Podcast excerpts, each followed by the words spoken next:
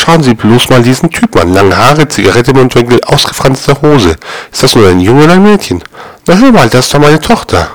Oh, pardon, ich ahne nicht, dass Sie die Mutter sind. Wieso Mutter? Ich bin der Vater.